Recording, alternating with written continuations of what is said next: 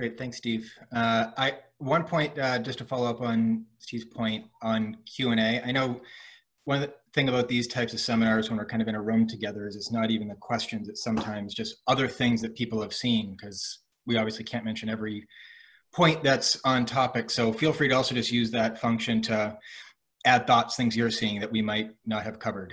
Um, so um, my name is Mike Riley. Um, I'm an attorney at Dain Torpy.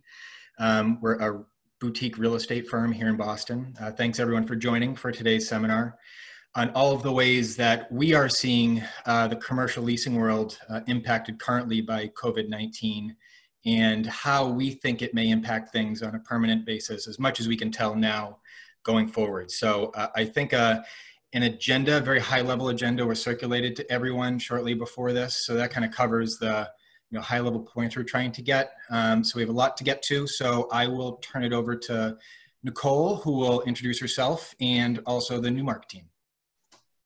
Hey everyone, so uh, Nicole Riley, and as we normally start out, Mike and I are not related in any way, shape, or form. We just happen to have a same last name.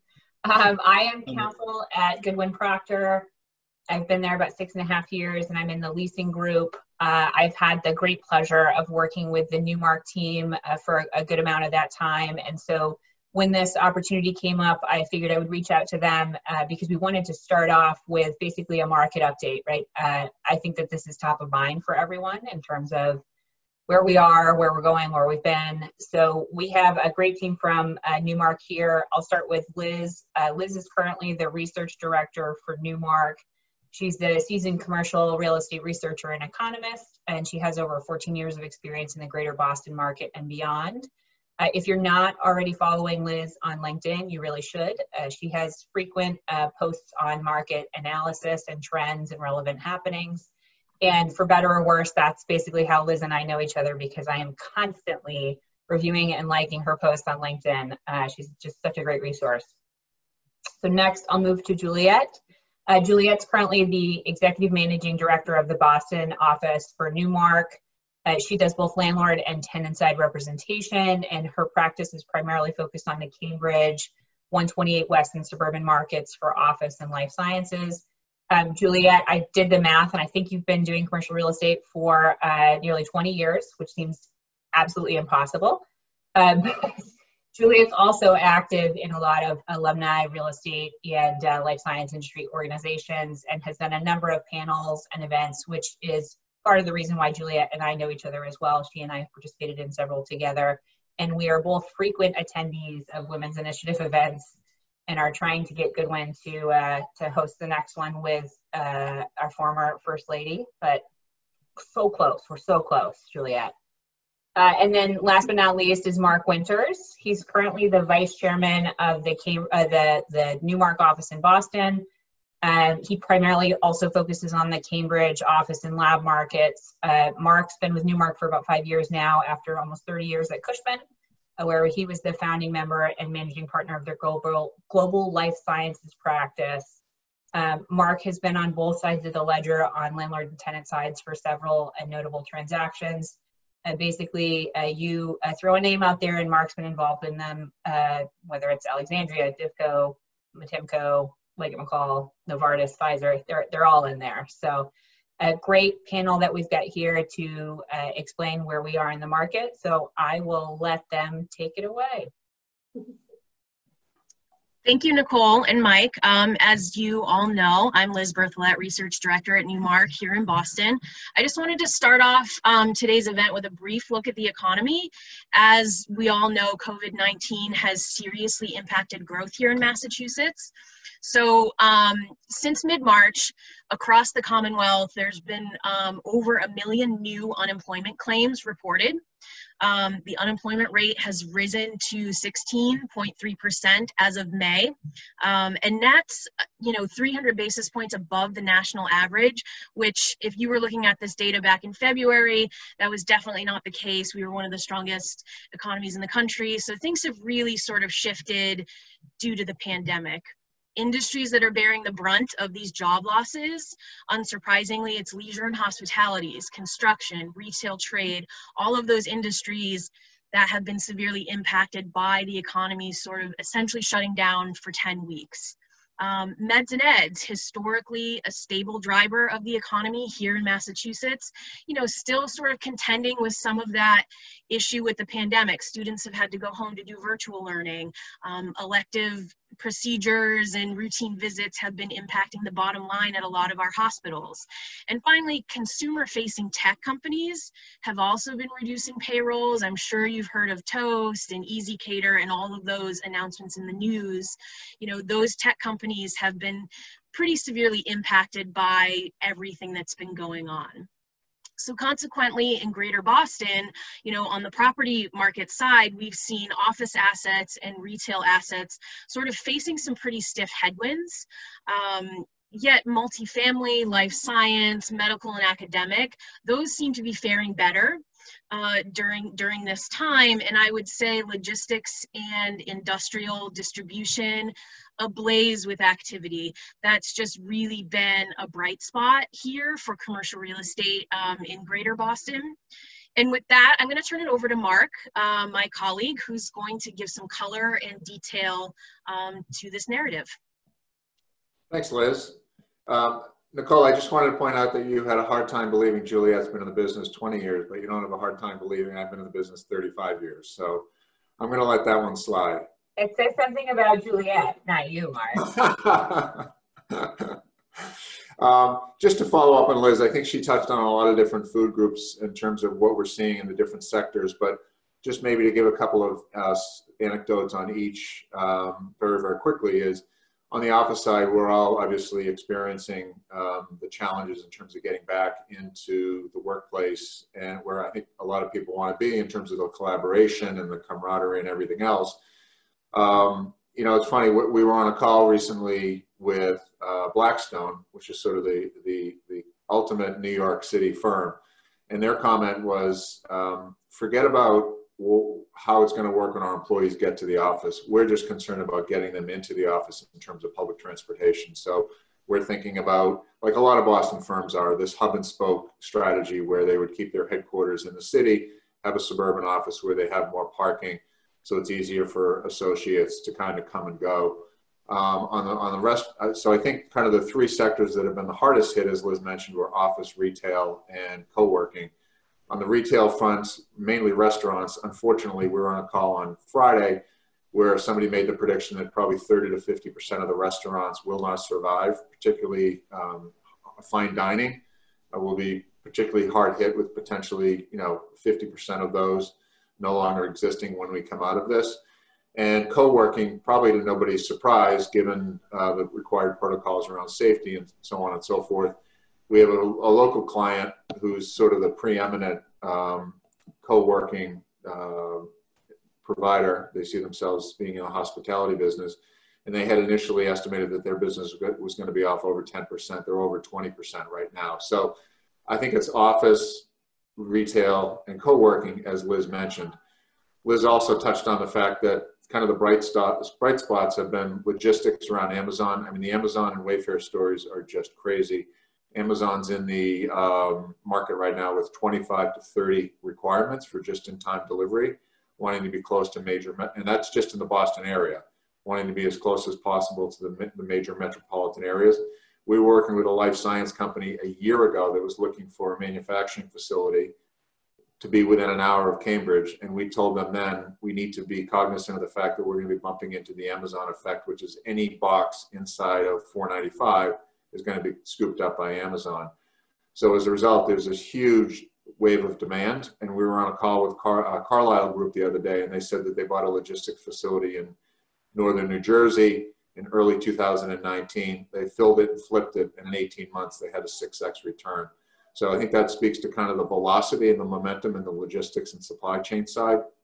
One thing that we are seeing is um, kind of blurring into life sciences is that there's a lot of money in the sector and a lot of optimism around a lot of the exciting new science in the life science sector.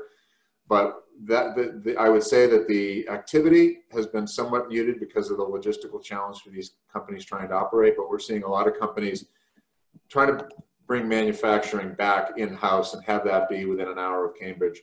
A lot of these early to mid-stage companies have had issues with their CMOs, either cost or reliability, so they want to eliminate that risk factor. And again, we're not talking about big pharmaceutical manufacturing facilities. A lot of these are preclinical, so we might be talking somewhere in the range of 80 to 100,000 square feet. And that's an additional wave of industrial demand that we're seeing in the suburbs colliding with Amazon, making it very, very difficult for a lot of these companies to find those types of facilities uh, inside of 495.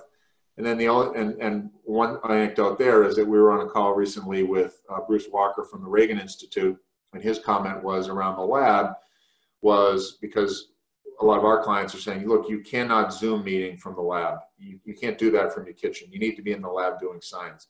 So we're seeing a lot of our life science clients going to two and three shifts per day. Bruce Walker's comment was people need to start thinking about the workday as 24 hours and trying to do two to three shifts in the lab in order to continue to advance science. So a lot of these companies 12 months from now can get their financing. Um, as Liz said, medical academic, a lot of the hospitals, even with elective surgeries and revenue down, a lot of them are looking to expand and out looking to take down large blocks of space. So coming out of this, I do think it's going to continue to be logistics, life science, and medical academic that are going to be uh, the drivers. And the one that kind of puzzles me and last is is the multifamily, right? Um, student population has always been a huge driver there. Uh, so far, defaults, especially in the better products, seem to be you know minimal in terms of uh, rent collections. They seem to be high, clearly in the better projects. And I think the, the telltale there is going to be what happens with a lot of these schools come fall, whether these students are coming back into the city, because they're probably the biggest demand driver in the multifamily. So those are kind of the seven different food groups that we're tracking um, and how we're seeing each of them being impacted. And I think I think we uh, I think we wanted to just take two minutes for Juliet to touch on what we're hearing from our clients in terms of their concerns around uh, operating in a COVID environment. Exactly. Thanks, Mark. And thanks, Nicole and Mike, for hosting us today and, and, letting us share some of our research and our thoughts. But we've been talking, we've been very, very busy these last couple months talking with our clients, and they've been sharing with us what some of their biggest concerns are um, about going back to work and just in general with their business. And really, there are two things that have stood out. Um, the first group of things is the, really the things that they can't control things like what is it going to be like when we all go back to work and the roads are are trafficy again and the commute is terrible how are we going to get upstairs into our 33rd floor of our building when we can only have two people in an elevator what's going on with schools what's going on with um, childcare. So all of the things surrounding the operation and the things sort of outside of their control are the things that are keeping them up. And one of the interesting things that we've noticed for every company that says that this um, working from home has worked out very, very well and people have managed to be productive, there's another company that, that cancels out that statement and says we can't get wait to get back to work because um, uh, we've lost our ability to interact and to have spontaneous ideas and spontaneous meetings. So there really hasn't been one clear trend yet as to, to, to, to forecast whether or not people are going to stay home or go back to work. But for those that are going back to work, it's really the things outside of the workplace getting to work um, that are concerning them. And then secondly, when we sort of survey our clients about their concerns, um, what we've heard consistently with our laboratory uh, clients, those in the R&D phase, is how do we increase our on-site population while maintaining six feet distances? a six feet distance. And Mark referenced um, the, the, the staggered and the shift work. We were with talking with a client this morning and they have gone to a seven day a week um, schedule with three cycles with a 6 to 12, a 12 to 6, and then a 6 to midnight, and develop some very sophisticated software where, where employees log in and log when they'll be there. Um, so they've been very, very adaptable, but as we know that the laboratory work and the research and development can't happen at home. So it's how do we work creatively? How do we um, reorganize our furniture? How do we do our shifts? How do we get people in when we're only, when we're so limited by the physical constraints and also by only at this point being able to bring back 50% of our workforce. So I think with that, that it sort of concludes um, sort of our section and we'll hand it back to, to, to Mike and Nicole, but happy to stay on to and, and insert our comments and, and join the conversation where we can. Great, thanks, Juliet. Thanks, Elizabeth and, and Mark. Um, as Juliet mentioned, we're, we're going to shift now to more of the kind of some of the issues and questions that Nicole and I have been dealing with and seeing on a daily basis uh, since all of this hit a few months ago. Um, but the goal is to uh, try and have this be a little bit interactive between Nicole and myself and also the Newmark team, just kind of jumping in to give all our perspectives on some of these issues. Um, so where we were going to start um, was uh, really where I think kind of the issues we were dealing with started, kind of the questions we were getting at the beginning when this wave hit. And that was, you know, the question of, you know, in light of COVID and shutdowns, do I need to keep paying my rent? Uh, do I have some other mechanism to try and get some relief uh, from having to pay my rent or other obligations? Uh, so when it comes to the lease itself, uh, I think what happened when this all happened a few months ago is is tenants, you know, businesses had more to worry about than just their leases, of course. But when it came to the lease, they looked at it and came to the realization, if they didn't realize before, that except in very limited circumstances, um, rent always stays due uh, under the lease. Uh, and there's you know, limited exceptions, uh, most notably casualty, uh, condemnation, and, and service interruption which we'll get to a little bit later. Um, but other than those exceptions, general, generally speaking, rent stays due, despite everything that's happening. Um, but there were a common thread of arguments I think we saw among tenants. And the two we were going to hit on uh, were force majeure, which I think a lot of people have been talking about in the last few months. And the other one is service interruption. Um, on force majeure, um, and, and, just kind of as a general statement on a lot of these issues, you know, again, we're not in the same room, so we, we would usually kind of poll people experience levels. And so on some of these, we might do a little bit of a, just a high level overview of some of these points. So, uh, but um, on force majeure uh, leases, like most contracts have force majeure provisions, uh, or at least most of them do, uh, which excuse a party or both parties from performing a particular obligation if they're delayed from performing that obligation. Um, and for the most part, if properly drafted from a, from a landlord's perspective, um, those provisions shouldn't uh, allow a tenant to get off the hook for paying rent. Um, but throughout these last few months, it it's never that simple. You have to look at the language in the lease. Um, and uh, some forms, so we've been doing, I, I don't know what Nicole would say, but I've probably looked at more force majeure provisions recently than I had before. Um, and and some of them, uh, if you know, in the office set, or I guess in in retail, sometimes this isn't the case in other areas, but mostly in the office setting, you're working almost always from the landlord's form of lease. And some of those forms have just a one-sided force majeure provision, so it only applies to landlord. Uh, so in that instance, this question is should be fairly simple. The lease addresses the force majeure issue it only applies to the landlord. And so tenants claiming uh, the benefit of that provision when it on its face doesn't apply to them um, are, not going to be able to avail themselves of, of, that relief. So there, the analysis should be pretty simple. Um, but in most cases, you're looking at a lease that has a, a, mutual force majeure provision. So it excuses both parties in certain instances of certain obligations. Um, and the key point we want to mention here um, is from a landlord's perspective, kind of going forward, and when you're looking at these provisions, um, they should have two key concepts. I mean, really, they should have a few concepts, but the two I want to mention here are um, any force majeure provision in a lease from a landlord's perspective should carve out rent as an obligation. It should never be an excuse for paying rent. Um, and secondly, and somewhat related, uh, you know, lack of funds, financial inability shouldn't shouldn't ever be considered a force majeure event. Um, so again, if you have a provision like that, the question should also be fairly simple. Um, uh, but the two, two things that I want to mention on this point is uh, one, just kind of a minor sidebar uh, on the that monetary carve out I mentioned. If you are drafting a lease from a tenant's perspective, um, so if you're starting from a lease that has uh, one-sided force majeure, you make it mutual. On that monetary carve-out, uh, oftentimes, most of the times, I think in leases, it's one that's one-sided. You should make that mutual also, particularly in this situation that we're seeing. Um, you know, landlord has monetary obligations too, and paying tenant improvement allowances, for instance. Uh, and so force majeure shouldn't be an excuse on that side of the coin either.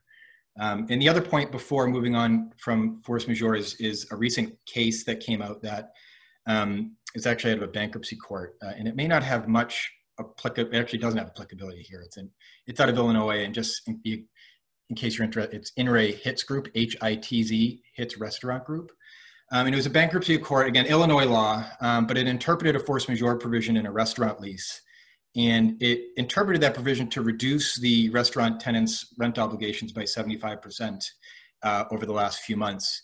Um, and in, in, I'm not sure if the, the court necessarily got it right, um, but it raised some issues, at least from my perspective. Um, one is that the, the drafting of that force majeure provision wasn't great, which highlights all the things I just mentioned, the importance of drafting it correctly. That lease, as I mentioned, it's important to have those two carve outs rent never excused and lack of funds never force majeure. And that lease had the latter and not the former, didn't have the rent is never excused. And the court went through an interpretation. Again, I, I, I don't know if they got it right, but the, pro- the point is that their drafting opened the door for them not to get it right. Um, so it's just key to get these provisions correct when you draft them. Um, and then the last point I'll mention is just as I read this uh, case, what jumped out to me is when I, one of the first things I mentioned, some leases have a one-sided force majeure provision. Um, you may want to consider, uh, you know, you discuss with your client from a landlord's perspective. It may be worth just from the get-go making that mutual to avoid the drafting risk that maybe happened here, where you know, oftentimes you draft contracts it's one-sided provision. You make two word changes, seems reasonable, you accept it, but it could end up in results like this. So it may be cons- may consider just starting from a mutual provision and making sure it's drafted properly. Um, would just add in here, Mike. So uh, obviously, Mike and I both practice on both the landlord and the tenant side. So this is a, a little bit tough because, um, for the most part, when I was having these conversations in March and April, it seemed very much to just stick it to the tenants right? There's just not a lot of opportunity here in the force majeure provisions. And so I had a couple questions coming out of this. One, you know, is there going to be a more tenant-friendly version of force majeure? And thus far in the market, I am not seeing that, right? I'm seeing folks try to draft around this issue in terms of risk allocation that we'll talk about later with things like delaying rent commencement dates, um, you know, blowing through free rent periods, things like that. But I'm not in the market seeing a willingness to ask or have answered this question about whether or not it's a reasonable thing to have tenants not be responsible for paying rent in these sorts of, you know, if there's a second wave of COVID or things along those lines. And the, the other thing that I will mention is uh, after that case count came down uh, in Illinois, uh, you know, I think folks are concerned about this and rightly so in basically every jurisdiction because we know for a fact there's going to be a wave of litigation about this. I think particularly in uh, the retail context and restaurants. I'll talk later about the cases that are happening in New York right now related to uh, impossibility and impracticability. But you know, I think we're going to see more decisions where judges are sort of trying to make a fair, quote unquote, outcome that had no uh, relationship to the language that was drafted in the lease. And so um, we'll see where we go from here. But uh, if there's any landlords out there that are not willing to play ball with tenants, you know, that's a potential uh, downside is that you could have to litigate one of these provisions and the outcome may be different than what you had intended in the contract. That's a good point. Um, and, and, another thing Nicole mentioned that I would agree with, and it's hard to, you know, what the entire Newmark team uh, said is that there's not a lot of deal activity, at least in the in, um, office retail space, kind of new leases. We don't have a, a, a great barometer as to where things are going to go going forward, but Nicole hit on it. But I know in the very small sample size I've seen, I had one deal um, that was under letter of intent going back to last fall. It's been dragging on for a while. So it obviously predated COVID. Um, it went on pause as in the business terms were renegotiated. Um, that deal was agreed to um, and that new LOI was ready to be signed. And at the last minute, the tenants board came back and said, one more issue, need this, we want to update the force majeure provision, here's our provision. Um, and our client, landlord client held the line there. It's still not something that fundamentally, there might be some some tweaks here and there and how what you define force majeure, but fundamentally so far, again, I, it, I don't think that that fundamental concept of force majeure not excusing the obligation to pay rent will change. Um, uh, similarly, uh, a different concept in the lease, uh, service interruption provision. I won't uh, stay on this one as long, uh, but most leases have a concept of rent abating, as I mentioned at the beginning, if there's an interruption in services. And the intent really, what that provision is getting at is if you know utilities go out um, and it's 110 degrees in the space in the summer or 20 degrees in the winter, um, or the elevators go out and you're on the 40th floor and you can't get to the space. Uh, but those provisions also, depending on how they've been drafted, um, can also lump in um, access to the space as being a trigger. Um, and so we've seen a lot of tenants, at least I have on my end, that have tried to leverage that provision uh, as, again, on the topic we're talking about, uh, to get out of rent. Um, and again, like force majeure, you have to look at how the provision is drafted. Um, and obviously people are look, going back and looking at these with uh, a different lens right now. Um, I still think that uh, going forward, I don't know if that, that if, again, similar on force majeure, the bottom line, if, the, if that provision is drafted how it should be, it, it should not uh, let a tenant out from rent. Um, but there are some arguments there depending on how they're drafted. You know, if they specifically include access, if they don't include other parameters such as, you know, that trigger has to make the space untenantable. There's other parameters to these, these provisions. Um, but there are things you have to go back and look at and make sure that it doesn't uh, open the door from a landlord's perspective to a tenant uh, getting off the rent hook uh, for an interruption in that particular service if, if, the lease says that access is such a service. Um, will also mention that this is an argument that even if it's not a winning argument for tenants, we are certainly seeing tenants make it on uh, certain portfolios. So uh, on on my landlord side, representation i'm getting a lot of you know nasty gram letters that you know emails things like that. They're like well we couldn't access our space so it's a service interruption so uh, we're entitled to abate our rent. And it's like they they looked at the lease but they didn't really look at the lease right? So it's up to us as the attorneys and the representatives of these folks to really dig into that and see how these provisions work together. For better or worse, you know, with certain portfolios, you're going to find inherited forms that are just not good, right? That you're you've got this sort of interplay that was clearly never intended. So you have to be very, very careful with the way that you're drafting these provisions on a going forward basis. You know, and one thing that you know we've sort of had as a mantra on the landlord side is 24 7 access should never trigger an interruption of services provision.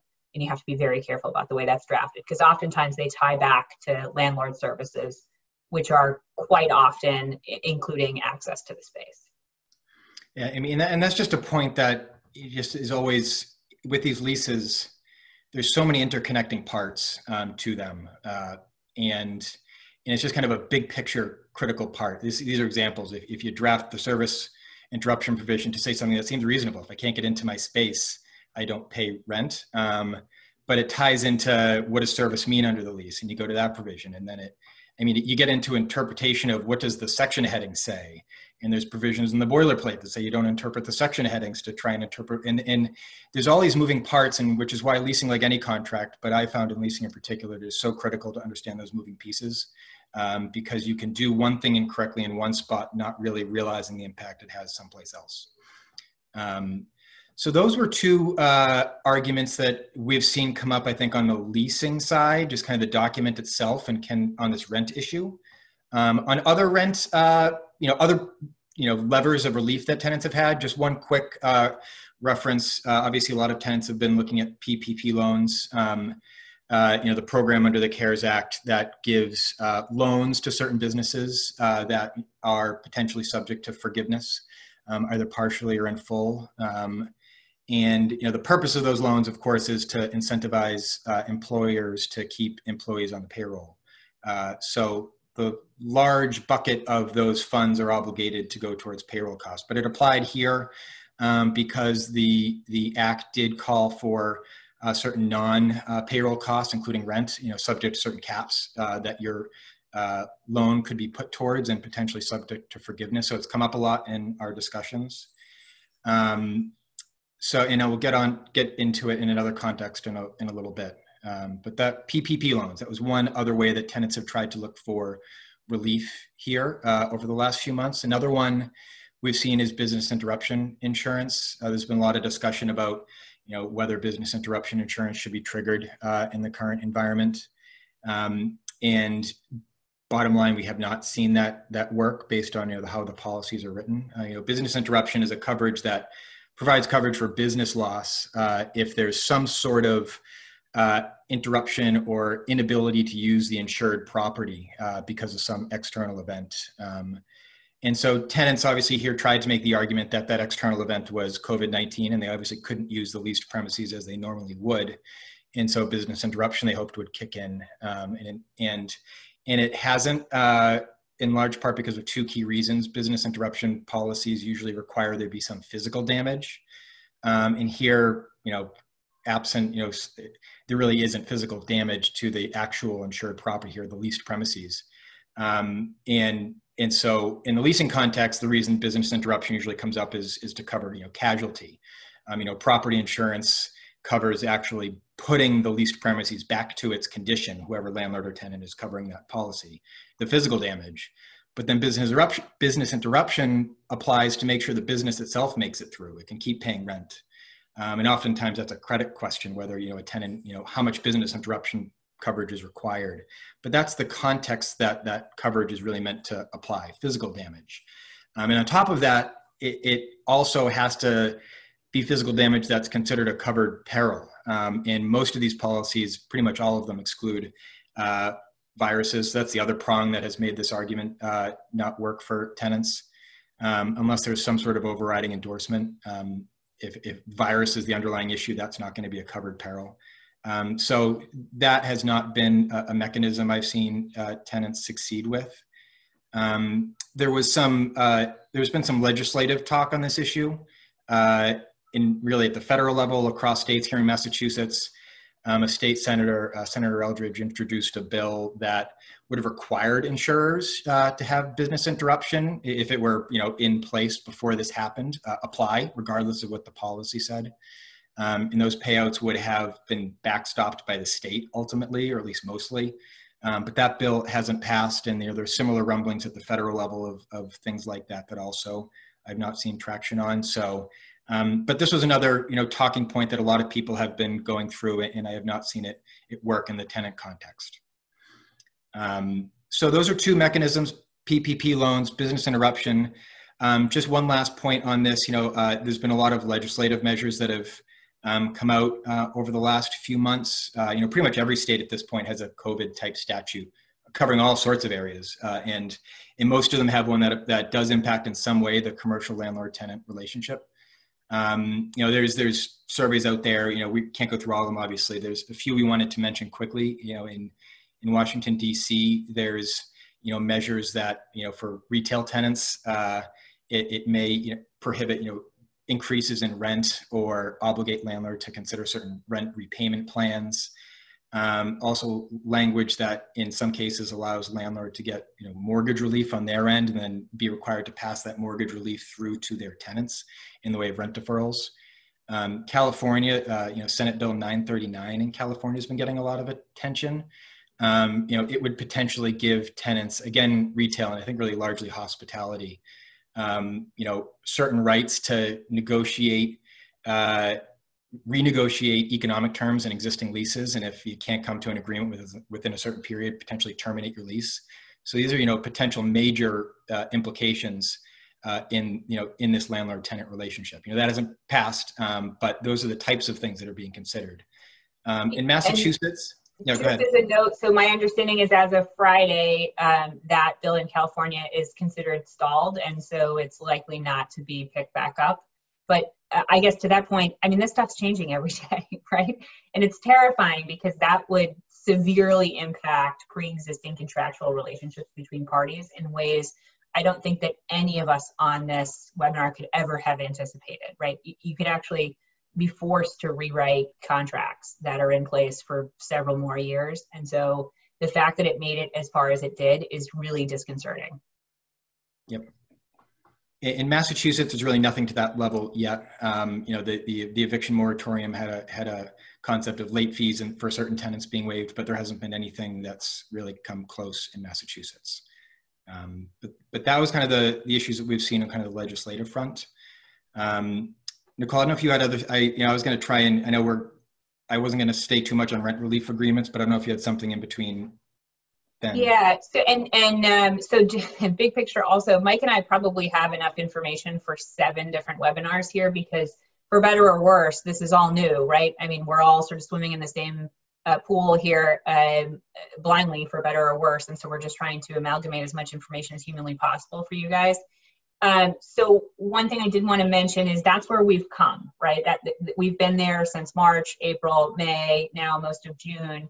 So where are we going? Um, I think the next uh, big wave is going to be litigation. And so uh, last week, I think uh, maybe even the week before, there were a couple cases in New York um, that are really companion cases with Victoria's Secret, and I think uh, Bath and Body Works, where they're uh, basically trying to ask the court to set aside their leases uh, in various different forms. Uh, you know, set aside, rescind them, um, modify them. You know, they, they're just throwing everything against the wall and it's related to frustration of purpose and the doctrine of impossibility. Now, obviously, these cases are super uh, fact specific because they relate to uh, flagship locations in the heart of New York City. So I don't know that this would certainly apply on a going forward basis, but they're basically asking the court to set it aside because the underlying deal, which was it was going to be the most trafficked location in you know the world, uh, meant that that was the underlying thought process behind the lease. And so I think all of us are, are waiting with bated breath to see where this is going to go. But for better or worse, litigation takes years. And so I think it's going to take a really long time for us to see where these sort of things are going to shake out. You know, I know that I've uh, availed myself of our litigators quite a bit. And, you know, when I ask them ab- about things like doctrine of impossibility and frustration of purpose, it's a very fact specific, very tight box and so thus far, you know, I haven't certainly haven't been asked about a, a fact situation that I thought would have met those criteria. But I guess we're going to see um, through all of this litigation in, in various different jurisdictions what that actually looks like. And so I think be on the lookout for folks to actually litigate some of this stuff on a going forward basis, mostly in the retail context. No, that's a good point. Um, so as Nicole mentioned, there's just so much here that's coming up that that we can get to. So I'm gonna, you know, for instance, you know, what we just talked about was tenants, you know, trying to get out of rent. What does the lease maybe say? What do what do legislation, other common law arguments that tenants might have? Um, and I have a whole section that I'm just trying to pick out some of the key points because we just don't have time to get to all this stuff. Um, but a lot of where I've seen, I've probably looked at 50, 75 of these agreements, you know, all those were kind of unilateral arguments that tenants are trying to make. But how I've seen this come more about is, you know, mutual agreements between landlords and tenants on how to come up with some sort of relief package. Um, and in so I've probably looked at, you know, I've seen them called rent deferral agreements, rent forbearance agreements. They're just lease amendments. They're just ways to get tenants through this. Because, um, and for the most part, I've seen landlords and tenants cooperate. You know, obviously every situation is different. Um, but I will very quickly touch on just some points in these because um, even though the wave, first wave may have stopped, um, I'm starting to see second waves of these types of agreements come through. So you're still going to see these if you're operating kind of the landlord tenant sphere. And I suggest um, part of the reason for that is when this first happened in March, uh, everybody had paid March rent generally at that point. So we were talking about April's rent. Uh, a lot of these deals, especially in the retail context, were for a quarter, so three months. So July 1 is the end of that quarter, which is why I think we're going to see a lot more of these. So anybody who, you know, pulled the trigger quickly, I think on a portfolio wide basis, I've only seen that in the retail context. Uh, those guys are coming around again. Right. Yeah. I mean, because that's so just kind of fundamentally on these agreements, who many of you have seen, but if you haven't, um, you know, sometimes there are rent abatements. Um, actually, landlords giving free rent because that's what the tenant needs to get through. Um, but most of the ones I've seen are rent deferrals. So there's no rent that's free at the end of the day. It's just the obligation to pay is being pushed out for a while. Um, so fundamental structures, of course, in rent deferral agreements, you know, what is being deferred, be clear on that. Is it just fixed rent? Is it also operating expenses, taxes? How long is the deferment for? What portion? Is it all of that, whatever bucket of rent you've defined? Is it 30%, something else? Um, when does it need to be repaid? Um, obviously, those are just the fundamental deal terms that landlords and tenants are agreeing to is interest applied to the repayment amounts. Um, but just other things to keep in mind when you're looking at these agreements. Um, in addition to the scheduled repayment plan that all of these agreements call for, because again, rent's being deferred, it needs to be repaid at some point. Um, and there's also concepts in these, in addition to the planned repayment for kind of early triggers on repayment. Um, one being default clawbacks. So particularly in the partial deferment context. So half of rent is being deferred. The tenant doesn't pay the other half. Um, that voids the deferment. Everything's due. Um, so there's default clawbacks there. Just make sure the drafting, if you're from a tenant's perspective, that you're given the benefit of notice and cure potentially uh, before that clawback is triggered. Um, uh, some of these agreements require business interruption proceeds to what we just talked about to be applied towards an early repayment of the deferment. Uh, probably not applicable for the reasons we talked about, but you need to look at the language because it might obligate your tenant client to do something that it has no intention of doing, meaning make a business interruption claim. Similarly, on PPP loans, these agreements often say if you get a PPP loan, you're obligated to put it towards uh, an early repayment of the deferred rent. Again, just look at the language and make sure your client is actually planning on, on doing that. And the ship sailed for the most part on actually applying. Um, but I've seen tenants say the language in these agreements just isn't what I'm doing. I can't do that. It's going to violate my ability to get my PPP loan uh, forgiven. So just make sure whatever language is in these agreements is actually something your tenant has done or is planning to do. Um, these agreements often also have confidentiality provisions. Landlords don't want other tenants to find out what rent deferral package the tenant on the floor below or above is getting.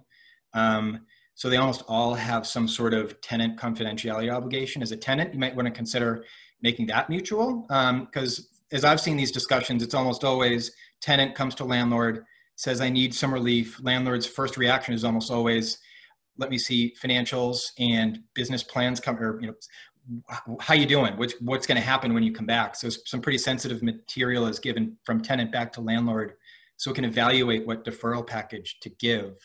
So tenant might want to make that confidentiality benefit them too. Um, sometimes these agreements build in extensions of terms because um, like nicole mentioned for these three month deferrals um, rent was deferred, you know, maybe April, May, June. Come July, not only is July rent going to be due 100%, but you might have a 50% kicker. So it's just going to be really hard for some of these tenants. Um, so some way of getting around that is to instead extend the term and not have rent increase for any particular month, but lump the deferral as an extended term. Um, and then just one last point, a lot of these agreements contemplate uh, the security deposit being drawn down to uh, so it's not really a deferral of rent. It's a it's an agreement to draw down whatever security deposit the landlord's holding. And what's being deferred is the tenant's obligation to uh, to uh, replenish that deposit. So these agreements have been taking, you know, I, they started somewhat cookie cutter that I saw. It was kind of a package. Um, you, you got them done quickly, and now it's the ones that haven't been signed. They haven't been signed because there's all sorts of different machinations that, that are going on here. So just those are just a flavoring of things, but you need to read these things carefully because there's a lot of things that are can be buried in them.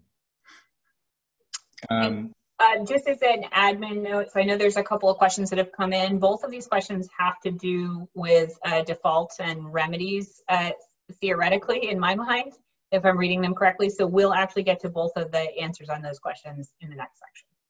Great. And, and so um, I was going to turn to that topic, unless Nicole, you had um, to try and get through some of these default remedies topics. Yeah, I mean, I would. The only thing I would want to add in there is um, what I like to call the Starbucks effect. So, um, if you are uh, getting any of the Bisnow amalgamation emails, I'm sure that you're going to have heard about the fact that Starbucks did a just a blanket letter to every single one of its landlords, uh, basically saying that it wasn't going to pay rent for a very long period of time. I think it was the entire year of 2020 or something along those lines. Uh, and obviously the knee-jerk reaction from their landlords, which are varied circumstances, some some stores didn't even close during this time period, um, was very negative. And so I think if you're either representing a landlord or a tenant, you really need to be cognizant of the fact that this is a long-term relationship. And so when you're asking for these things, you need to have it be a conversation. You know, I, I know I personally have sat in on on several tenant side discussions with Mark Winters on the call of trying to figure out what the thought process was here. You know, if we knew that the, the tenant couldn't pay their rent or was going to be, you know, really looking down the barrel or they had some other issue related to timing with COVID delays or things like that, you know, how we should approach their landlord, how we should have these conversations. So be thoughtful, um, regardless of what side you're on about these conversations. On the landlord side, it's really uncomfortable to have to ask an LLC who's made a disbursement, you know, would you consider um, putting those funds back into the business, but you need to be having those conversations. Otherwise, you're going to find yourself in the same position six months from now where the company's run out of money, but you've deferred all that rent. So you're in an even bigger hole than you would have been if people had been really honest about these conversations from the get go. Yep. Um, so on some of these uh, default remedies issues, uh, just to on on evictions, and I start here just to kind of give a quick uh, a kind of uh, on the eviction moratorium because I know everyone's kind of heard that out there. Um, so there's obviously an eviction moratorium uh, in place in Massachusetts that I think at the earliest could expire at the middle of August. Um, but it it applies to, and we're kind of focusing on the commercial side here, uh, to small business tenants. And the statute kind of de defines the parameters, but it, it, largely comes out to you're a small business tenant, therefore subject to this protection. Um, if you have less than 150 employees and your business doesn't operate across multiple states. So I think for a lot of the commercial deals, or at least um, this may not apply, but if you have a commercial tenant that fits within the small business definition, um, the statute explicitly says it doesn't uh, give tenant the right to not pay rent or stop the landlord from exercising its rights, sending default notices, terminating the lease. Um, but if it needs court intervention, and that, that's paused uh, if you're a small business tenant uh, subject to uh, the moratorium. Um, but as a practical matter, just kind of across the board, whether you're small business, big bit, there, there's just going to be so much of a backlog um, that you're going to have delays regardless if you've terminated a, a, lease and you're trying to you know get a court to intervene through a summary process action um, you know there's just going to be a backlog for everybody. And so it, this will be something that landlords have a hard time uh, if, if they do need to go the eviction route. And for those people who are going to ask next what do we think the backlog is? Don't know right? I mean I, I just i've had these conversations with a couple of landlords who had a default that predated COVID and um, was fine for a while because everything sort of hit pause. But now they're like, well, shoot, we need to get these guys out, right? Um, so they're they're facing this issue of how long is it going to take if they have to go to the eviction route, and honestly, we just don't know. Uh, I think that um, in talking to some of our colleagues, there was already a backlog, you know, of, of something like you know six months before this even happened and in terms of getting court dates so i think you're just going to see this getting a little bit worse and a little bit worse um, depending on how long the courts are really shut down Yeah. um, so it's a little bit going backwards usually you think eviction would come at the end but i'll kind of go back to default notices which is usually where a termination process starts um, and I'm not going to, you know, as I said, the statute doesn't, it, we're kind of sticking with Massachusetts. You know, landlords can send default notices still, but it's been kind of a dance I've found kind of the, how, what type of notice they're sending. You don't want to have, you know, look like the, the landlord who's, who's sending a nasty default notice, but some still are because a lot of it's kind of depending on how the discussions are going with tenant. It, so, um, but there are still default notices going out in many ways, so landlords can just preserve their rights and get you know cure periods under the leases uh, ticking. Um, but so, but it, it is something that each situation is different in terms of how landlords are approaching uh, tenants who go into default. And actually, that's a good segue into the other question that was asked because it is a very fact specific situation. So the question was Have you seen a landlord with multiple lease properties to one tenant retaining the security deposit and last month deposit on one expired lease because the tenant's in default of another unexpired lease? What are the options for the tenant side? Uh, so, uh, unless there's cross default, uh, language in the leases, which sometimes you do in fact find in a form of a landlord who has multiple lease locations especially in the retail context. Uh, I don't know how a landlord could uh, keep those funds from one lease to the other, that the contracts are separate. So, I mean, I'm not a litigator, so I, I don't like to suggest what the options are. Um, my options are to call my litigators and say, what should I do? But um, in that case, I, I can't imagine that you could uh, appropriately keep those funds unless there was um, Right. Um, and, and, Steve, I'm not sure if you're just, I know we're kind of looking ahead and we still have some issues. I know you said we have a little bit of time. Do you know how much time we have after? Because like Nicole said, some of these points might be ones that if we don't get to it in as full detail as we, we might, you know, we might just kick off and do a, a phase two if need be. But how much do we have if we wanted to stay a little later? We have about 20 minutes if uh, you guys want to continue talking. Um, we can go up until 120-ish. We don't have anything adjacent to this. So if, if you want to shoot for 120, we can do that. Great. So you can, like I said, there's just so much really to talk about here. So let's just get through as many of these as we can. And I think it's helpful to get into them in, as, in a little bit of substance. And then if we need to just do a, a phase two is, you know, it's free. We can all reconvene in a, in a few weeks if we need to. Yeah. Uh, and, and feel free to email the BBA, right? Feel free to email Steve and say, I'm really interested in this topic. Can you guys uh, focus on this? I mean, we, you know, obviously we're going to jump to the, I think, liability issues and the, the reentry, but that in itself is probably an entire topic. Right. And and so just very quickly on a couple of kind of just to uh, touch on some of these other remedies issues, just on, so you've sent a default notice if you have the cure period has lapsed and some landlords are deciding, you know, am I, should I terminate this lease? You know, that's what the process is usually. You send a default notice, there's a cure period, and then a landlord has a right to terminate. Um, the only thing I'll mention here, other than, as I mentioned, the eviction moratorium, if it applies, doesn't prevent you from doing that. Um, but the, the issue that I've seen landlords grappling with is the tenant who approaches the landlord and says, because again, if we're in this scenario, it's a tenant that's not coming back. It's one of those, I think it was Mark, was, you know, the, the ones that the restaurant tenants that who just aren't going to be able to make a go of it coming out of this. And so landlords are, you know, how, how are we going to end this um, when it comes to the lease? Uh, and so termination is what's going to ultimately happen. And really the two routes that this can go is a unilateral termination, uh, so landlord just terminating by notice as allowed under the lease. Um, and just the, just the, the grappling I've seen on the landlord side there is the tenant who asks the landlord and says, I'm just not coming back. Um, I need out. I'm considering filing bankruptcy. Um, can we work something out? And, and the landlords deciding, do I engage in that type of discussion? Or now that I know that's going to happen, maybe, do I just want to race to beat the filing and terminate the lease beforehand, in which case you're sending a notice, you're waiting for the cure period to lapse because the discussion is, you know, am I going to try and come up with a negotiation that ends this lease on terms that maybe cut some of my losses versus do I just want to avoid the bankruptcy process?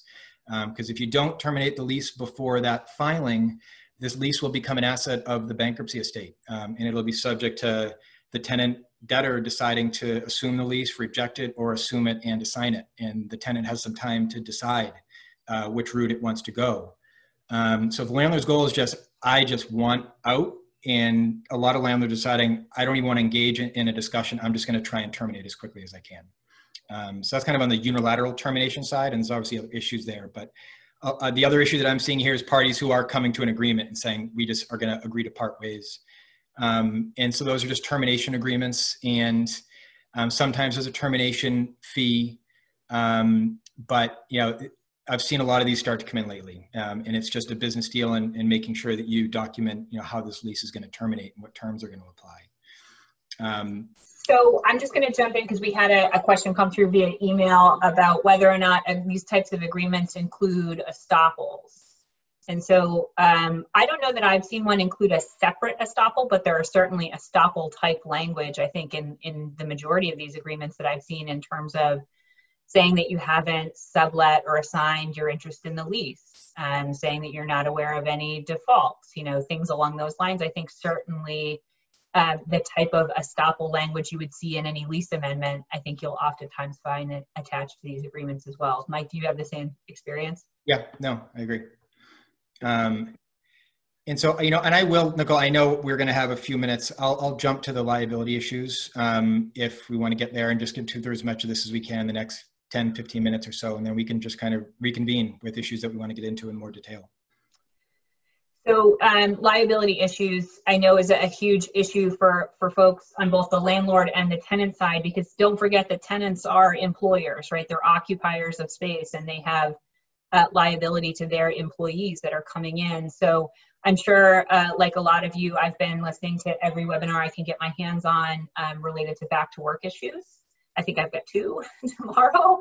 Um, and our firm put one out at the end of uh, May, uh, and it's everything's just sort of evolving over time. So, you know, one thing in particular I wanted to point out is that CDC has very specific guidelines um, for employer information for for buildings, uh, and further directs building owners towards BOMA guidance. So BOMA actually assembled a, a, task group across North America to develop these best practices for owners and managers who are uh, dealing with reopenings. And so uh, I think there are excellent resources out there for attorneys to look at. I think those at a minimum, you know, the CDC guidelines and um, the BOMA uh, best practices for reopening are really important to look at. Uh, there are others out there as well. You know, ASHRAE has very specific standards that you should take a look at related to uh, air quality because I know that this is one of the biggest topics about returning to work. Um, big buildings have very specific requirements when their systems have been down um, or on a sort of low mode for a long time because people haven't been in them. So they're going to have to flush their systems. They're going to have to um, get outside air in. It's going to have to happen for X number of hours. And so all this stuff takes a lot of time. So if you're talking about getting back to office, it's not a, a quick, easy fix, I think, for either building owners or occupants of those buildings. So I just think it's important to really wrap your arms around that information for both sides. Um, you know, Goodwin has the good fortune of having several offices, so we've been able to see a lot of information coming out, packages from landlords, and see what folks are doing in different jurisdictions. Um, Boston's been a little bit uh, later because our phased opening, I think, has been later than some of those other places, other than perhaps New York. Um, but I know that uh, today is is part two of phase two, and I think it's still at 25% occupancy for office buildings in Boston. But uh, in large part, from what I've seen in all the reporting, uh, people are not necessarily going back to the office buildings uh, even up to that certain capacity because it's just taking so long for folks to wrap their arms around a lot of these requirements and nobody wants to be uh, liable if somebody gets sick and so i think we're still figuring a lot of this stuff out um, but i would point towards those particular resources I know that uh, last week the PLI also did a really good uh, presentation that I think I forwarded to Mike because we've both been on the lookout for one that was really good. Uh, and then there's a couple tomorrow with ULI and with Bisnow as well. So I'll watch them for you.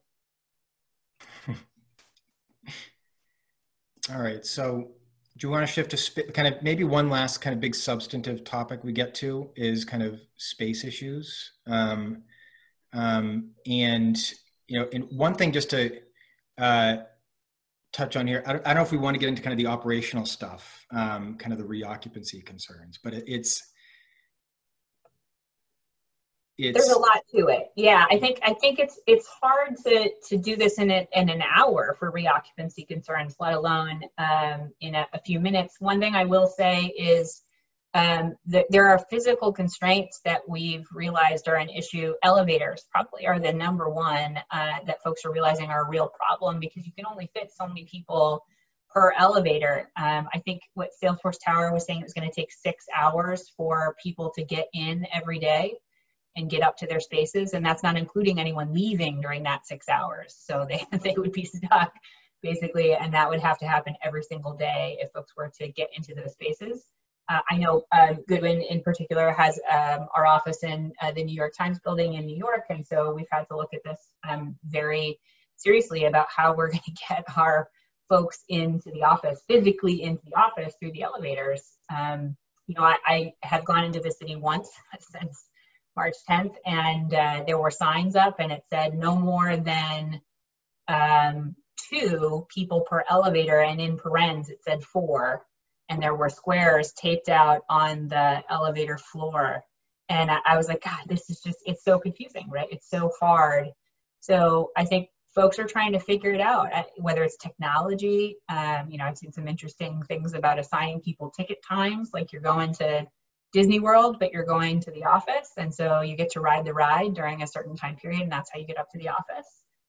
Um, you know, it's, I think there's there's a lot of room between now and and then. Um, I know that most folks that I've I've talked to in terms of the offices are really going to look at this again after Labor Day. So I mean, we've got several months I think before people start returning to the offices in Boston uh, in larger numbers than they are now. Yep, and and you know I'm, I'm just keeping an eye on you know let's keep going because most people haven't dropped off. It's 101 and people are still here. So let's try and get through as many of these as we as we can. Um, and on this kind of space issue you know what we're talking about now is kind of um, you know right now the issues that everyone's grappling with is how, is, how i'm going to get into the space. The other issue that's just impossible for people to know is how is this going to impact my longer term need for space? Um, and and how am i going to account for that flexibility? Um, when you know some businesses are as was touched on you know the remote's working for them some it's not. And and some people just don't know um, how much how much you know per square foot am i going to need per person? And it's just it's impossible for people to know but what is possible to know is that it's going to be unpredictable for a little while for a lot of people. And so what we've been trying to think about is you know how are tenants going to try to in their leases um, account for this flexibility. Um, and like I said, there isn't much of a barometer um, as to how this is going to come out, but some ways that that might come about in these leases um, is, you know, length of term. I'm not sure if tenants are going to be, you know, demanding less term on their leases. Obviously, the shorter the term, the, the, the shorter the obligation, the more flexibility a tenant might have.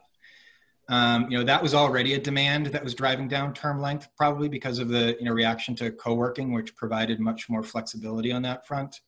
Um, but this is going to be another one when tenants say, "I can't commit to 10 years. I don't know what I'm going to need in 10 weeks, let alone 10 years." Um, so term length might come down as one kind of uh, way to uh, have some flexibility um, on the back end. Another way is uh, assignment and subleasing. Um, obviously, subleasing activity is, you know, that's even if it hasn't ticked up yet, it, it will. Um, and you know, when it comes to ways for tenants to get out of their lease obligation, you know, obviously lease term is one way, an exit strategy, just having a shorter term term lease, and subleasing and assigning is another way. Um, and you know, obviously, under most leases, true third-party subleases require landlord approval. Landlord needs to be reasonable fairly simple, but you know, I did a quick poll of the last few leases I've done, and the average assignment and subleasing clause is about five pages uh, long. So there's they're lengthy, and I think they're going to be focused on even more going forward as tenants want to, when they sign these leases, have uh, uh, rights to get out from under them potentially. But landlords are equally going to be focusing on them. So assignment and subleasing is going to be a key area that people focus on. Um, I'm not sure if we'll see a rise in tenants asking for kind of early termination options, you know, signing up for a five-year deal with a right to get out after three. Um, but that might be another option that tenants look towards in terms of just if they're signing up new deals right now, how do you have, you know, a little bit less of a commitment? Um, and kind of a combination of uh, a few of those um, is, you know, whether tenants might you know, not only ask for a shorter term, um, so they're not bound and committed for so long, but have extension options that allow them to extend on you know less than all the space. That's usually something that you know only bigger tenants get. By definition, bigger tenants because they would be able to give back something less than all they have. But most extension options and leases are if you lease three floors, five years, and you're given an extension option, your option to extend is to extend on those three floors. You don't have an option to extend on something less. Um, so tenants might be asking for some combination of all of this, shorter terms, and ability to not re renew on the entire space. Um, and that's just a few. Like, you know, tenants are going to be grappling with how do I sign a long-term commitment in this environment? Um, and that's just some that came to mind, but I'm sure there's going to be plenty more. And actually, since um, we do have the good fortune of having the Newmark team on, I would ask you guys this question. Are you seeing folks try to build in this sort of maximum flexibility yet? Or do we think that this is potentially to come? Think we are always very careful and very diligent about the subleasing um, language that, that gets negotiated and term is one of those um, points as well. And I think with the shorter term, typically the more flexible. And I think what we're finding is that very, very few com companies actually finish their, their term regardless of COVID. Um, but one thing that we are seeing as it relates to flexibility and safety is that we had a client that was looking at a piece of space on the first floor and looking at another option with a piece of space on the ninth floor. And it was very, very clear in the proposal and in the marketing of the space that there was a whole section, section dedicated to how uh, the flexibility and the safety of the space that you could enter the space through an exterior door directly into the space, that there was ample circulation um, flow in the lobby, that, you, that, the, that the employees wouldn't be required to use any sort of elevator. So we are seeing sort of a change in marketing um, to, to, to, to tenants to come to spaces that are more COVID friendly than others, that um, along with flexible lease terms as well that they're going to be looking for we actually had our downtown group working with a private equity group and they were looking at a bunch of different buildings and then post covid they said all right scrap the survey come back to us with options where we could have a dedicated elevator to our space I don't know. I don't know if they were successful, but that was the request. Um, yeah, no, I mean, the, the, these types of requests are, again, we haven't seen, they're going to be coming in. Um, and so, Steve, just a quick update. What's our clock? Because I'm actually looking, there haven't been as many people drop off. So if we can get through kind of the next bucket of expense issues, and I think, um, Steve, you said that this was being recorded. Um, so if we can try and get through this and maybe just save construction as a separate um, kind of topic, because there's a lot there. Um, what do we have? We can go up to 120, 125 if that works for you guys. Great. So let's get through um, the next couple and we'll see if we can uh, try and cover as much as we might get through all of it. Um, so the next kind of issues that we wanted to just touch on briefly are kind of relate to what's been brought up a lot, but cost issues. Um, so, uh, and actually, sorry, I, I, need to back up quickly. Uh, what, what we were just talking about was flexibility on shrinking.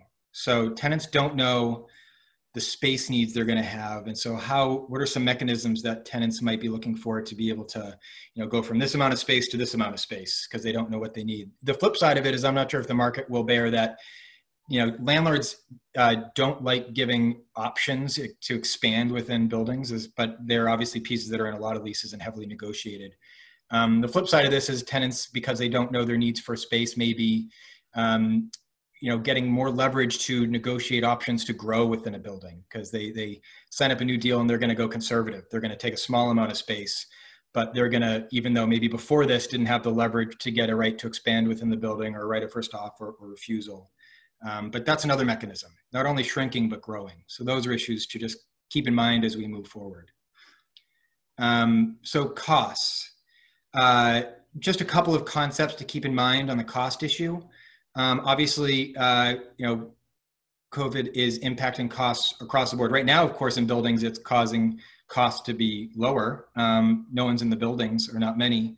And so some of the typical operating costs are pretty low. So just one thing to keep in mind, um, and this would have been for leases that were signed pre-COVID. Um, if you have a, a base year deal, um, and again, just you know, just to kind of reset, um, you know, in a base year deal, uh, when it comes to operating expenses, you know, one end of the spectrum you have, uh, you know, gross deals uh, when you know your rent is inclusive of everything, and on the other end of the spectrum you have net deals um, where you pay base rent, but you also pay all the costs of operating in, in the building and taxes.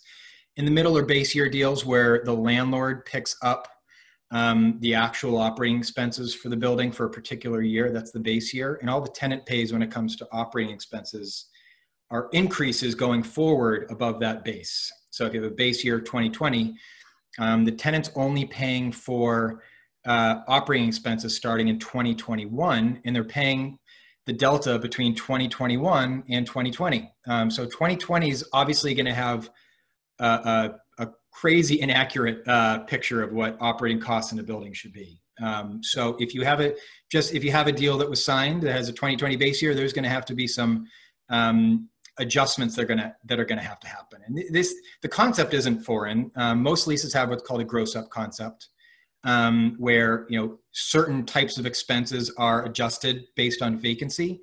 Um, but this is going to be a whole different ballgame. So it's just something to keep in mind that leases that have a 2020 base year, that's going to be artificially low by a great deal. So there's going to have to be adjustments, whether that's just doing a new base year or doing adjustments to try and come out to what accurately should it be.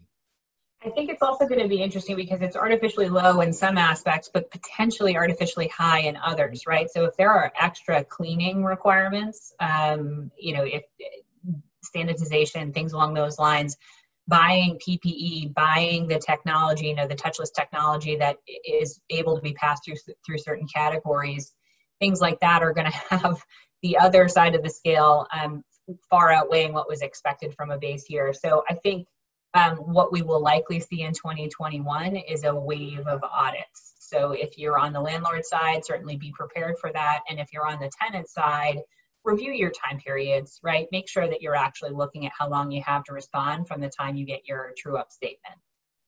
Yep. And on your point about costs going up, that kind of segues to the next point, just to kind of see how this all plays out. Um, uh, you know, once pe- once these buildings get up and running, the costs are going to go up across, for a lot of services, um, like Nicole mentioned. Um, and so for leases that either for, that currently have what's called a, a cap on controllable expenses, um, and and that's what it sounds like. You know, for certain costs that are within the landlord's control, there is in the lease a cap on how much on a year-to-year basis expenses can go up. Um, but these caps, uh, and they, they, have a lot of different pieces to them, but fundamentally these caps only apply to controllable operating expenses. Um, so fundamentally you would think that nothing related to COVID is within any, anybody's control. Um, but as with a lot of the issues we're talking about, um, it, the question isn't that simple and you need to look at how the lease is drafted because um, the question on, on this bucket of kind of COVID cost increases, increased cleaning, sanitization, kind of across the board things that might go up, um, do those costs fall within the kind of controllable operating expense bucket? And this might not, I don't know if these caps are as frequent in, in the Boston market, but they're, they're, they're frequent in, in leases elsewhere. So it's something to keep in mind um, because what this question will come down to is, you know, how does the lease define a controllable operating expense? Um, and typically in the leases we uh, do with these, there's really you know, there's obviously different variations, but there's really two ways that we draft that definition. One, unsurprisingly, being favorable more to the landlord, and the other being more favorable to the tenant. Because um, again, only a controllable expense is subject to the cap. Um, so the narrower that definition um, of what a controllable expense is subject to the cap, the better for the landlord. Um, so you know the tenant friendly definition. These are just things to look back at leases that are signed and as you're signing ones going forward. Um, in a tenant friendly definition, a controllable operating expense are all operating expenses um, except for a limited and exhaustive list of exclusions. So everything is subject to the cap except a specific list. And that's usually things like insurance and utilities and snow removal, things you can't control, taxes, uh, permitted capital expenses, which is another issue we'll get to in a second. Um, uh, but here, things like increased cleaning costs. Was that in the list that was agreed to? Um, if not, in that type of definition, uh, landlord may be eating some of those cost increases, depending on how, how it's structured. Is it a per line item, is on the aggregate, but it's just an issue to keep in mind. The flip side on a landlord uh, friendly definition, it's we define it as controllable expenses are um, the things that are within landlord's control. Um, and you exclude from that a non-exhaustive list of things. And you include those same things, but it's a non-exhaustive list. So landlords always have the argument that obviously this was not within my control. And they'll have an argument to say that no, this is a cost that can be passed through. Um, so just another issue. And then obviously as you negotiate these going forward, uh, it'll be careful to make sure how that, how that cost increase, who's gonna eat that. One thing I will mention that's not uh, normally clear from the drafting of these provisions is whether or not it's intended for these to be on an item by item basis or as a full bucket. Uh, and I've actually had this become an issue, uh, not in Massachusetts, in a different uh, state, where the tenant viewed it as, as meaning it should be on a, a, total bucket basis, and the landlord viewed it as an item by item basis, and the numbers were about $15,000 difference for a year. So, uh, and, and my question was then, hey, brokers, what's the market, right? So, um, a poor team like Newmark had to get a question like that to say, what, what are other commercial landlords doing in that market to see where we could go from there. So it's, you can try and draft around some of this stuff, but you're going to get questions uh, regardless. And I think this is going to be a big point of contention next year. Yep, agreed. Um, and so then one last kind of expense piece is um, you know, the expenses that we're talking about right now are kind of the typical ongoing operating expenses to maintain and upkeep a property um, that might spike. But there could be major costs that uh, landlords uh, need to incur here or tenants.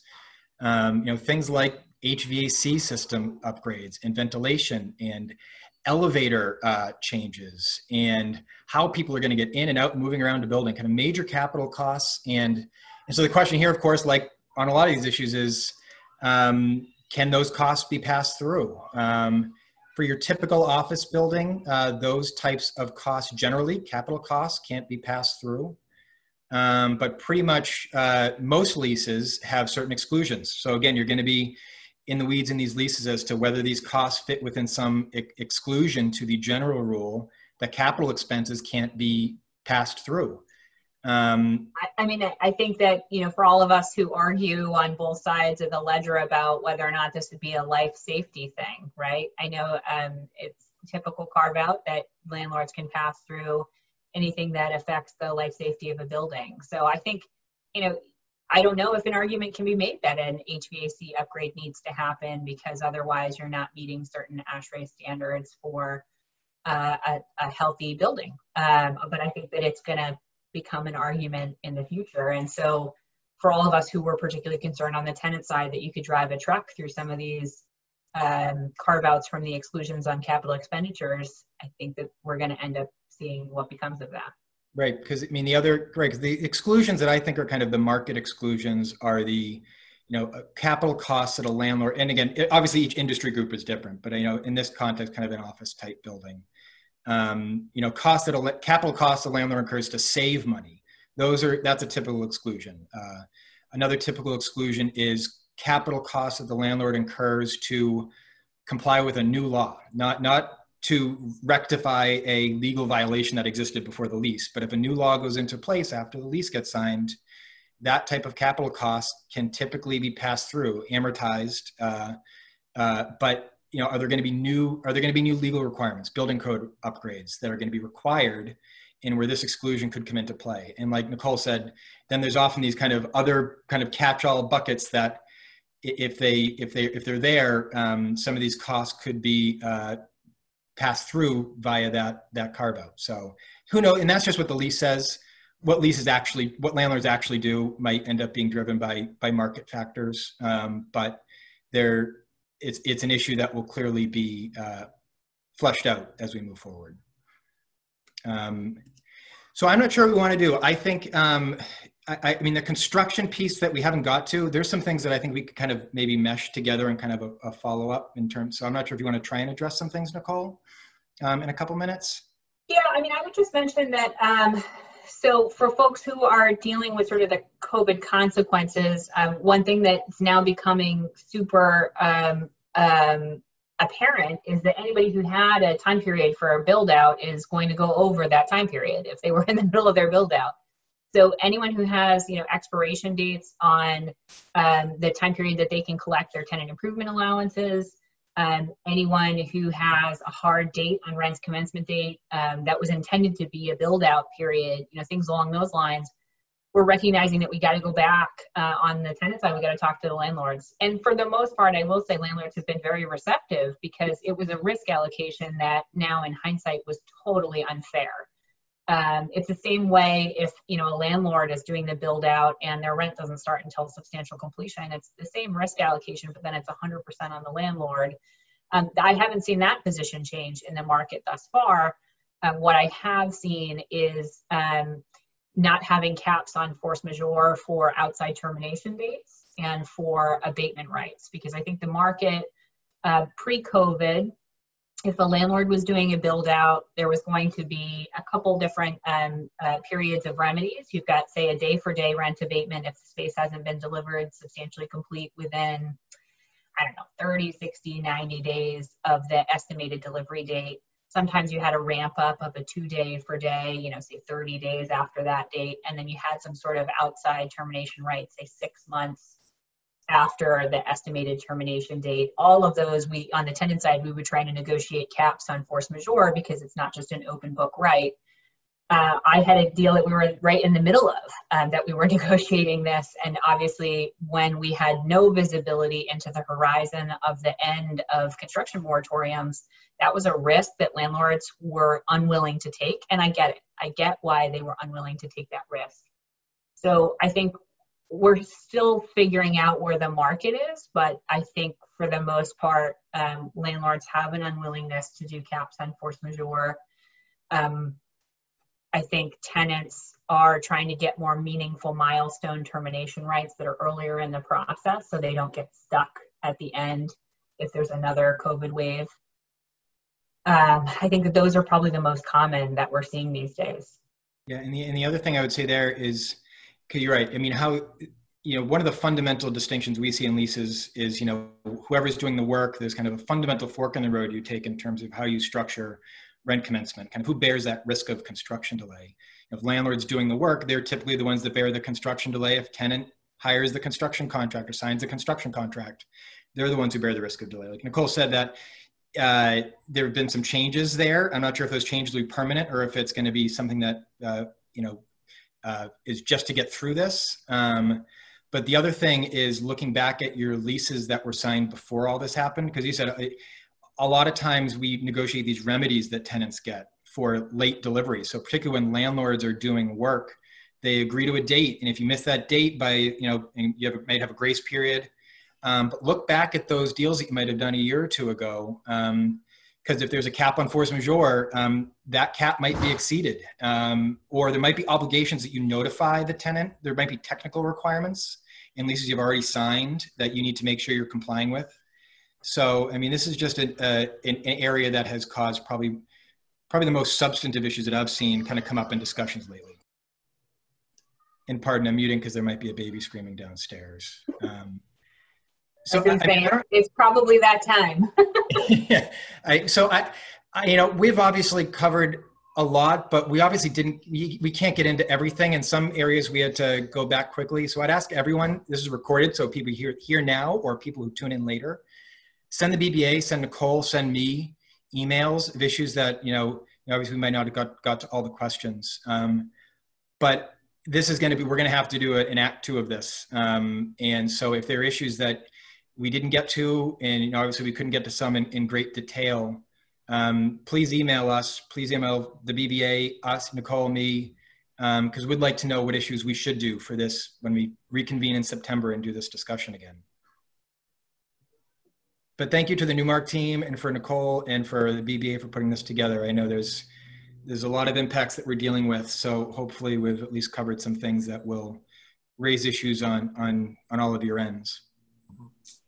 Thanks, Mike, for having us, and Nicole. Thank you all. Thanks, everybody. Thank everyone. On behalf of the BBA. Thank you. Thank you. Bye.